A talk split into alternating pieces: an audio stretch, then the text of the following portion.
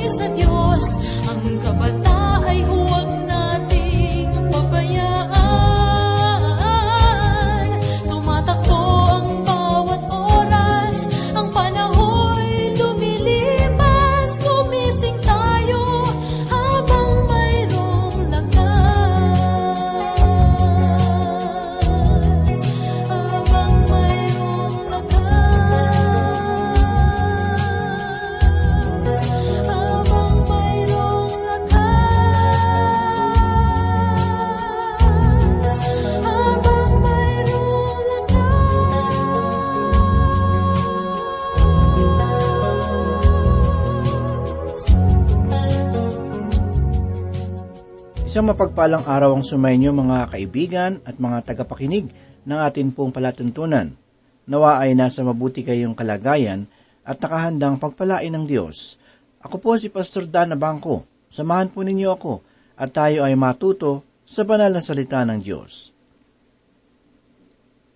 Tunay na ang pagpapala at biyaya ng Diyos ay dakila. Sa ating panahon ngayon ay maraming tao ang paimbabaw at naroon din yung mga tagapagturo at tumalikod sa Diyos dahil sa kanilang pagiging paimbabaw. Ginagamit nila ang mga pangkasalukuyang pangyayari sa kapaligiran at ipinapahayag ito sa tao imbis na ang salita ng Diyos. Wala sa kanila ang tunay na pag-ibig sapagkat taliwas ito sa kanilang mga gawa. Nais kong basahin ang ipinahayag ni Apostol Juan sa kanyang unang sulat, ikatlong kabanata, talata ikalabing walo, ganito po ang sinasabi, Mga munting anak, huwag tayong umibig sa salita, ni sa dila kundi sa gawa at sa katotohanan. Mga kaibigan, ito ang tanda na tayo ay mga tunay na alagad ng Panginoon. May pag-ibig at pagmamalasakit sa kapwa. Bagamat ito'y palasak at laging naririnig sa bibig ng maraming tao na sa katotohanan, hugkag at walang katunayan ang binibigkas. Narinig na ba ninyo ang mga katagang ito? Parang walang puso ang taong iyan. Ang nagsabi nito ay hindi niya ibig sabihin totoong wala itong puso, kundi walang pakiramdam sa pangangailangan ng iba. Sarili lamang niya ang mahalaga sa kanya. Maraming makikitang ganoon sa banal na kasulatan. Nangungunan na rito si Cain, para bang mahirap isipin na dadalawa lamang sila, ay hahangarin pa na mawala ang isa. At nang siya ay tanungin ni Yahweh, nasaan si Abel? Hindi ko alam ang tugon niya. Bakit? Ako ba ay tagapag-alaga ng aking kapatid? Sumagot ang Diyos, kasinungalingan. Paanong hindi niya alam kung nasaan ang kanyang kapatid? Di ba't siya ang pumatay sa kanya? Subalit balikan natin ang kanyang sagot. Bakit? Ako ba ay tagapag-alaga ng aking kapatid? Ito ang pahayag na walang pagmamalasakit. Hindi ba siya ang nakatatanda kaya't inaasahan na siya ang dapat tumingin at magmalasakit dito? Bumaling tayo sa atin bilang mananampalataya. Sa mga ilang taon ng mananampalataya, kung ang isang bagong dumadalo sa inyong simbahan ay madaling manghina, madaling madapa at madalas ay tinatamad na dumalo, hinahanap niyo ba sila? O kaya ay gaya kayo ni Cain, na nakakipit balikat lamang na nagsasabi, Bakit? Ako ba ay tagapag-alaga ng aking kapatid? Mga kaibigan, minsan ay may lumapit sa ating Panginoong Hesus at nais siyang subukin. Kaya siya ay nagtanong ng ganito, Guru, ano ang dapat kong gawin upang makamit ang buhay na walang hanggan? At sumagot si Jesus, Ano ang nakasulat sa kautusan? Tumugon ang lalaki, Ibigin mo ang Panginoon mong Diyos ng buong puso, ng buong kaluluwa, ng buong lakas at ng buong pag-iisip, at ibigin ang kapwa gaya ng iyong sarili. Sinabi ni Jesus sa kanya, Tama ang sagot mo. Gawin mo yan at mabubuhay ka. At nagtanong muli ang eskriba, Sino naman ang aking kapwa? At nagkwento si Jesus tungkol sa isang taong naglalakbay patungong Jericho. Hinarang ito ng mga tulisan. Hindi lamang kinuha ang mahalagang gamit na kanyang dala, kundi binugbog at halos patay na nang siya ay iwan. Nagkataon na dumaan doon ang isang saserdote at pagkakita sa taong nakahandusay, siya ay lumihis at nagpatuloy ng lakad. Dumaan din ang isang levita, ngunit tiningnan lamang niya ito at nagpatuloy sa paglakad. Kung may higit na inaasahan na tumulong, sila ay mga saserdote at levita. Marahil ay nagpapasalamat ang lalaki sapagkat ang mga taong ito ang unang dumaan. Makakaasa ang lalaki ng tulong. Subalit mali ang kanyang naging akala. Ang isa ay lumihis ng daan at ang isa naman ay tumingin lamang sa kanya. Marahil ay mapapailing tayo sa kwentong ito. Subalit saglit tayong magmuni-muni. Higit sa lahat, tayo na nangangaral ng salita ng Diyos. Hindi ba dahil sa kaabalahan sa paghahanda ng magagandang sermon at pag-iisip kung papaano mapapaunlad ang simbahan, ang pagtulong sa mga nangangailangang kaanib ng simbahan ay nakakalimutan na natin? Dinaraanan na lamang ang mga may suliraning kaanib ng simbahan na ang sambahayan ay nasa bingit ng pagkawasak. Ang mga ito ay lumilihis dahil napakaabala sa sinasabi nating maraming bagay na higit na kailangan ng atensyon. Subalit balikan po natin ang kwento ni Jesus sapagkat dito ay binigyan niyang papuri ang Samaritanong nagmalasakit sa kapwa at iyan ang nais ng Panginoon na ating makita. Nais ng ating Panginoong Heso Kristo na tayo ay magmalasakit at magpatuloy sa paglakad sa Kanya. Sa muli nating pagbubulay sa mga sulat ni Judas, ay makikita natin ang paglalarawan sa mga taong tumalikod sa Diyos na binibigyan niya ng pansin. Sa mga sumusunod na talata, ay makikita natin ang paglalarawan sa mga makabagong tagapagturo na tumalikod sa Diyos. Wala na kayong matatagpuan na mas malinaw at nakakapangilabot na paglalarawan sa mga taong tumalikod sa Diyos sa paparating na mga huling araw kundi dito. Basahin po natin ang pinahayag ni Judas sa ikalabing isa at ikalabing dalawang talata. Ganito po ang sinasabi. Kahabag-habag sila. sapagkat sila'y lumalakad sa daan ni Cain at sumunggab sa kamalian ni Balam dahil sa upa at napahamak sa paghimagsik ni Kora. Ang mga taong ito ay pawang mga batong natatago sa inyong mga pagsasalo-salong may pag-ibig kapag sila'y nakikipagsalo sa inyo ng walang takot, na ang pinapangalagaan lamang ay ang kanilang sarili. Sila'y mga ulap na walang tubig, na tinatangay ng mga hangin, mga punong kahoy na walang bunga sa pagtatapos ng taglagas, na dalawang ulit na namatay, na binunot hanggang ugat. May isang manunulat na nagbigay ng kanyang sariling salin sa bahaging ito ng sulat ni Judas. Kanya pong sinabi, ito ay mga natatagong bato sa mga inyong pagsasalo-salong may pag-iibigan.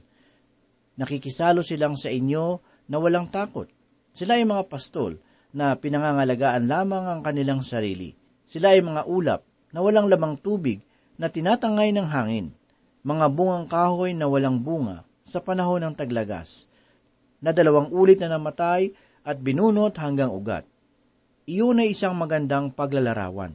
Nakita natin sa bahagi ng talata, ang mga katagana, ang mga taong ito'y pawang mga batong natatago sa inyong mga pagsasalo-salong may pag-ibig.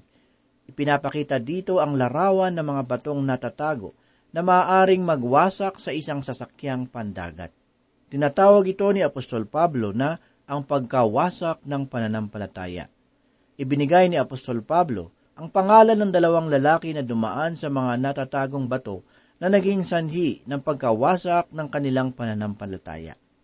Nais ko pong saglit nating basahin ang ipinahayag ni Apostol Pablo sa unang kabanata, ikalabing siyam at ikalabing dalawampu. Nais ko pong saglit nating basahin ang ipinahayag ni Apostol Pablo sa unang kabanata, ikalabing siyam at ikadalawampung talata ng unang sulat kay Timoteo. Ganito po ang sinasabi naiingatan ng pananampalataya at ang mabuting budhi. Sa pamamagitan ng pagtatakwil sa budhi, ang ibang tao ay nakaranas ng pagkawasak ng barko sa kanilang pananampalataya. Kabilang sa mga ito, sina Himeneo at Alejandro na aking ibinigay kay Satanas upang sila'y maturuang huwag manlapastangan. Ang isang tao na tumalikod sa Diyos ay tulad ng isang malaking piraso ng yelo sa Antarctica na dulo lamang nito ang nakalitaw. Subalit, kung madaanan nito ng isang sasakyang pandagat na naglalayag ay maaari itong wasakin at palubugin. Napakaraming tao ngayon, lalo na ang mga kabataan, na hindi lamang nayanig ang pananampalataya, kundi ito ay lubusang nawasak dahil doon sa mga taong tumalikod sa Diyos. Ang mga katagang pagsasalo-salong may pag-ibig ay pagdiriwang na ginagawa noon sa mga unang simbahan bago ganapin ang paggunita sa huling hapunan. Oras iyon ng pakikisama na kung saan ang bawat mananampalataya ay nagbabahagi sa bawat isa ng kanilang mga pagkain.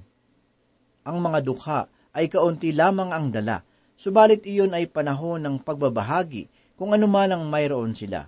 Ang mga taong tumalikod sa Diyos ay dumarating at kumakain ng marami. Kumakain sila ng higit sa mga taong naroon sapagkat sinabi sa bahagi ng talata na sila'y nakikipagsalo sa inyo ng walang takot. Sila ay mga pastol na pinangangalagaan ng kanilang sarili imbis na ang kanilang mga tupa.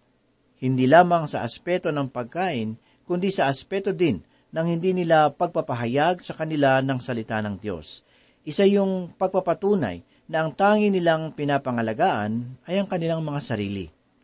Ang mga pahayag na sila'y mga ulap na walang tubig, ay nakita rin natin sa bahagi ng talata.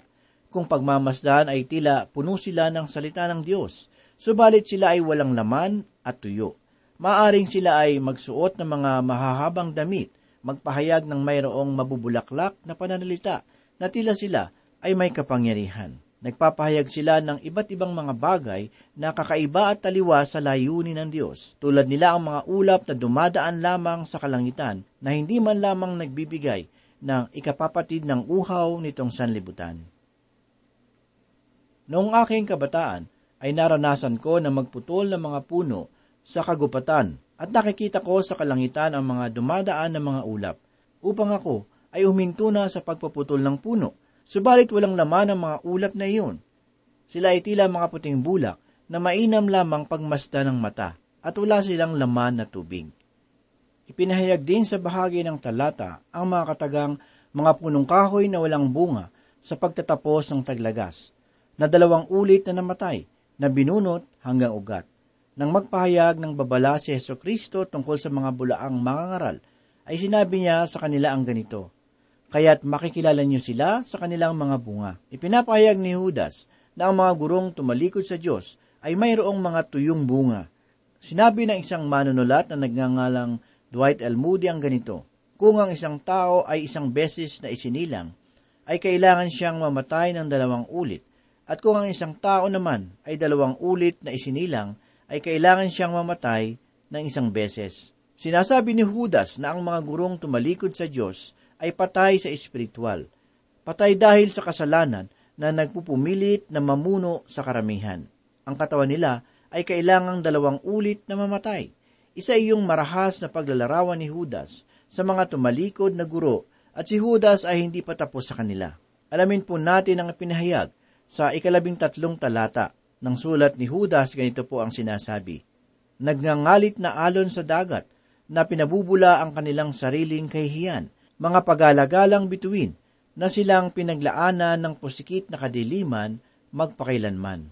Sa unang talata ay sinasabing tulad nila ang mga ulap na tinatangay ng hangin. Tinatalakay ng mga gurong ito sa araw ng linggo ang mga kasalukuyang pangyayari sa kanilang paligid. Kumukuha sila ng mga kwento sa pahayagan at maging sa telebisyon at yun na ang kanilang paksa sa araw ng pangaral. Hindi nila ibinibigay ang paliwanag sa salita ng Diyos na maaaring magamit sa kasalukuyang panahon. Sa bahaging ito ng kanyang sulat ay kanyang sinasabi na ang mga taong ito ay nagngangalit na alon sa dagat. Tumatayo lamang sila sa likod ng pulpito at nagpapadala sa kanilang mga damdamin. Sila rin ay tinatawag ni Judas na pagalagalang bituin. Sila ay pakalat-kalat lamang na tila kalawakan ng sanlibutan. Wala silang tinatahak na daan. Makikita rin natin sa bahagi ng talata ang mga katagang silang pinaglaanan ng pusikit na kadiliman magpakailanman. Mga giliw na tagapakinig, ang bagay na ito ay tumutukoy sa impyerno. Isa sa mga sagisag ng impyerno ay apoy at ang isa naman ay pusikit na kadiliman. Ang pagbibigay ng malaking pansin ay binigay sa simbolo ng impyerno na walang iba kundi ang apoy. Magiliw na tagapakinig, ang impyerno ay tunay. Subalit kung sabihin natin na tunay ang apoy, ay tila hindi ito isang mainam na dahilan. Magkakaroon doon ng mga espiritual na nilalang, at ang mga karumal-dumal na kasalanan ng tao ay kasalanang espiritual na tulad ng kawalan ng pananampalataya. Kaya't ang pagpaparusa sa pisikal ay hindi angkop. Sa aking palagay, ay mas nanaisin ng tao ang tunay na apoy sapagkat magiging mas masahol pa ang mangyayari dito kaysa sa apoy. Ang isa pang sagisag ay ang pusikit na kadiliman, at sa aking sariling palagay ay mas nakakatakot ito. At naniniwala ako na ang isang taong ligaw sa buhay dahil sa kasalanan ay dala niya ang kadiliman, hindi lamang sa pisikal na kadiliman, kundi pati na rin sa espiritual na kadiliman. Sinasabi ng isang manunulat ang mga sumusunod na pahayag. Ganito po ang sinabi, Siya na mayroong liwanag sa kanyang dibdib ay maaaring maupo sa gitna at magalak sa liwanag ng araw. Subalit sino man ang nagtatago ng isang maitim na kaluluwa ay masasabing pag-iisip. Ang lakad niya ay madilim sa gitna ng liwanag ng araw. Ang kanyang sarili ay siya niyang yungib. Mga kaibigan, ang pahayag na iyon ay nakakatakot. Sa aking sariling pananaw, ang takot sa impyeno ng mga tao na patungo roon ay lalo pang nadagdagan. Mga giliw na tagapakinig, ang mga bagay na ating patuloy na pinag-aaralan ay makatotohanan. Kung mailalarawan sa inyong mga isip ang tungkol sa kadiliman, ay tunay itong nakakapangilabot. Marahil, kung pagmamasdan natin ang isang bulag ay masabi nating napakahirap ng kanyang kalagayan. Kung ang isang tao ay bulag mula pagkabata, ay napakahirap ng kanyang kalagayan, sapagkat mula pagkabata ay balot ng kadiliman ang kanyang paligid. Marahil ay ganito rin ang naramdaman ni Bartimeo na isang bulag nang siya ay humiling sa ating Panginoong Heso Kristo na siya ay makakita. Nais ko pong saglit nating basahin ang tagpong ito sa ikasampung kabanata ng sulat ni Marcos mula ikaapat na anim hanggang ikalimamput dalawang talata. Ganito po ang sinasabi.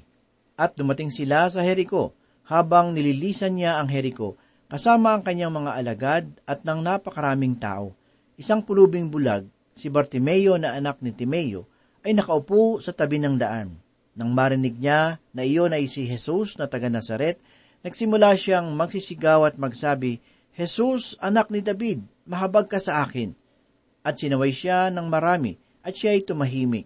Ngunit siya'y lalong nagsisigaw, Anak ni David, mahabag ka sa akin. Tumigil si Jesus at sinabi, Tawagin niyo siya. Tinawag nila ang lalaking bulag na sinasabi sa kanya, Matuwa ka, tumayo ka. Tinatawag kanya. Pagkahagis na kanyang balabal, nagmamadali siyang tumayo at lumapit kay Jesus. Pagkatapos sinabi sa kanya ni Jesus, Ano ang ibig mong gawin ko para sa iyo? Sinabi ng lalaking bulag, Raboni, ibig kong muling makakita. Sinabi sa kanya ni Jesus, Humayo ka, pinagaling ka ng iyong pananampalataya. Agad nagbalik ang kanyang paningin, at siya'y sumunod sa kanya sa daan. Mga giliw na tagapakinig, nais ni Bartimeo na makakita sapagkat nararanasan niya ang buhay ng isang bulag. Tayo rin ay maaaring napadako sa ganoong kalagayan, sapagkat sa ating tinatalakay ngayon sa aklat ni Judas, ay mas matindi pang kadiliman ang kanyang tinukoy na maaaring maranasan ng mga tao na hindi mananampalataya kay Heso Kristo. Mas matinding kadiliman ang naghihintay sa kanila.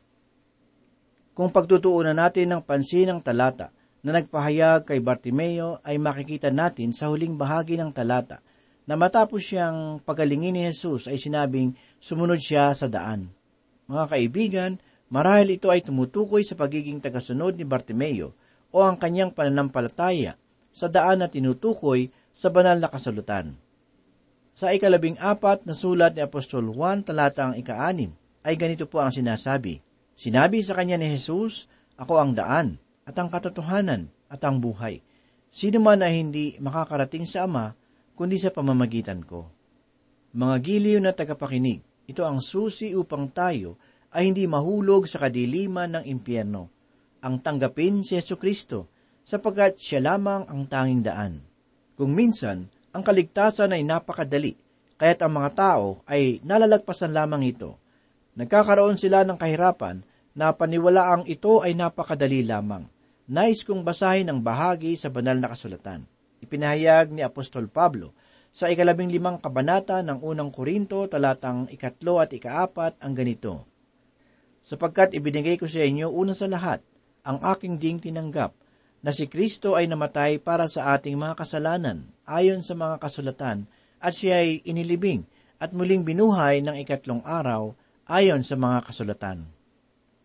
Kung isasalin ito sa paksa ng kaligtasan, ay matatagpuan naman ito sa ibang talata. Sa ikasampung kabanata, talatang ikasyam ng Aklat ng Roma, ay ito ang pahayag ni Apostol Pablo. Sapagkat kung ipahayag mo sa pamamagitan ng iyong bibig si Jesus na Panginoon, at sasampalataya ka sa iyong puso na binuhay siyang muli ng Diyos mula sa mga patay, ay maliligtas ka. Mga kaibigan, ang kaligtasan ay hindi ang iyong kakayahan na magbago o ang pagkakaroon ng isang dakilang pananampalataya. Ito ay ang paghanap kay Heso Kristo sa pamamagitan ng pananampalataya. Mga giliw na tagapakinig, kahit sino ay maaaring hanapin si Heso Kristo. Kayo ba ay bata pa o may edad na? Ikaw ba ay masama o mabuti? Lahat ay maaaring hanapin si Heso Kristo.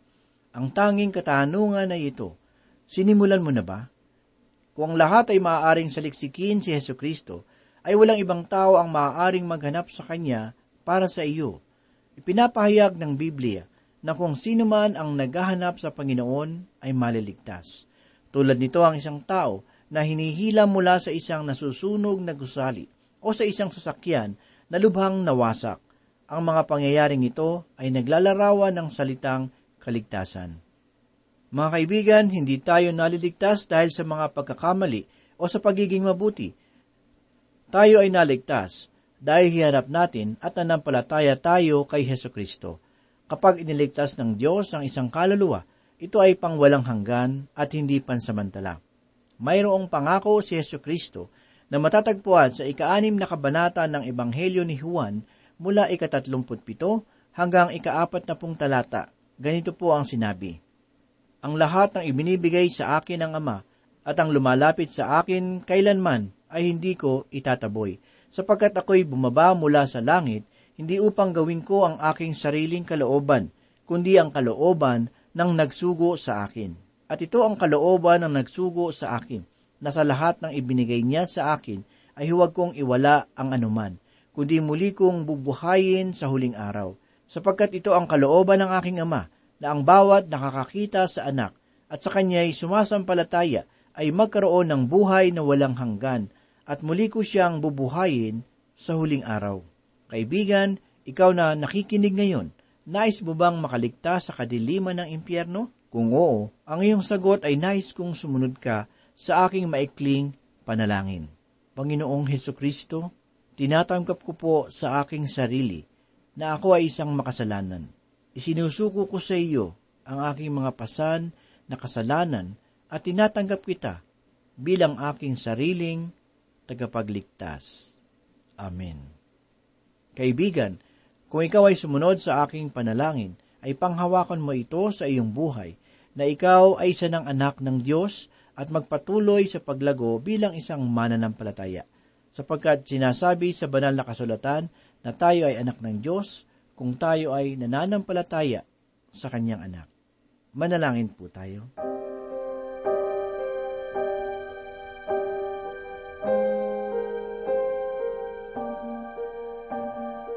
Marami pong salamat, Panginoon, sa sandaling ito na kami ay muling natuto ng mga mahalagang bagay na nakasaad sa iyong mga salita. Ito po ay nagbigay sa amin ng kalakasang espiritual at nagpatatag ng aming pananampalataya. Gawin mo po kaming ilaw at asin sa aming kapaligiran upang maging instrumento ng pagpapala sa aming kapwa.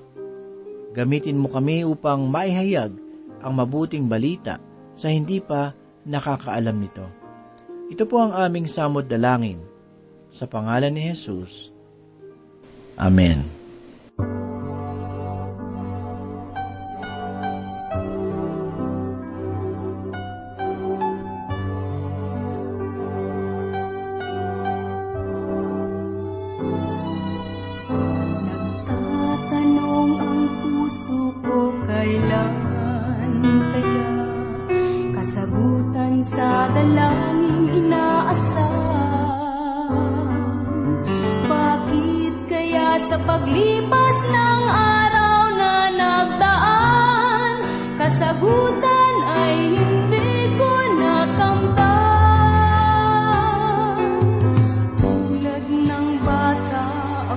my mind.